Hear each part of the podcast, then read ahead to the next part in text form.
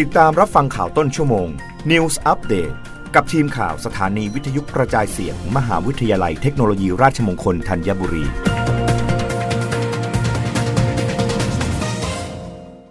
รับฟังข่าวต้นชั่วโมงโดยทีมข่าววิทยุราชมงคลธัญบุรีค่ะ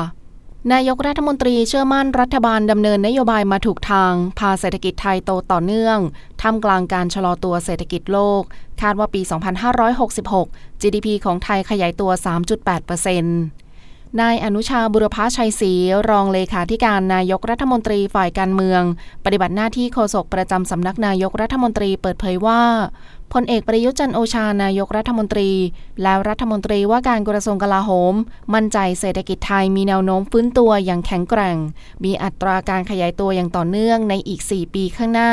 ท่ามกลางการชะลอตัวของเศรษฐกิจโลก อย่างไรก็ตามถือเป็นผลจากการดำเนินนโยบายที่เหมาะสม และทันต่อสถานการณ์ของรัฐบาล ที่ส่งผลให้เศรษฐกิจไทย มีสัญญาณบวกได้อย่างต่อเนื่อง พร้อมกันนี้นายกรัฐมนตรีได้กำชับให้ทุกหน่วยงาน เร่งเดินหน้าขับเคลื่อนเศรษฐกิจของประเทศ ในภาพรวมให้เติบโตในระยะต่อไป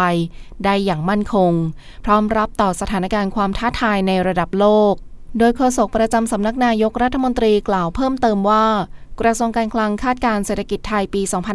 2566 จะขยายตัวได้ถึงร้อยละ 3.8 แม้ต้องเผชิญกับสภาวะเศรษฐกิจโลกถดถอย โดยมีปัจจัยสำคัญจากการลงทุนของภาครัฐและภาคเอกชน รวมถึงภาคการท่องเที่ยวและการบริโภคในประเทศ ยังคงเป็นแรงหนุนหลักต่อเนื่องจากปี 2565 โดยในปี 2566 คาดการว่าจะมีนักท่องเที่ยวต่างชาติเดินทางมายังประเทศไทยกว่า 21 ล้านคน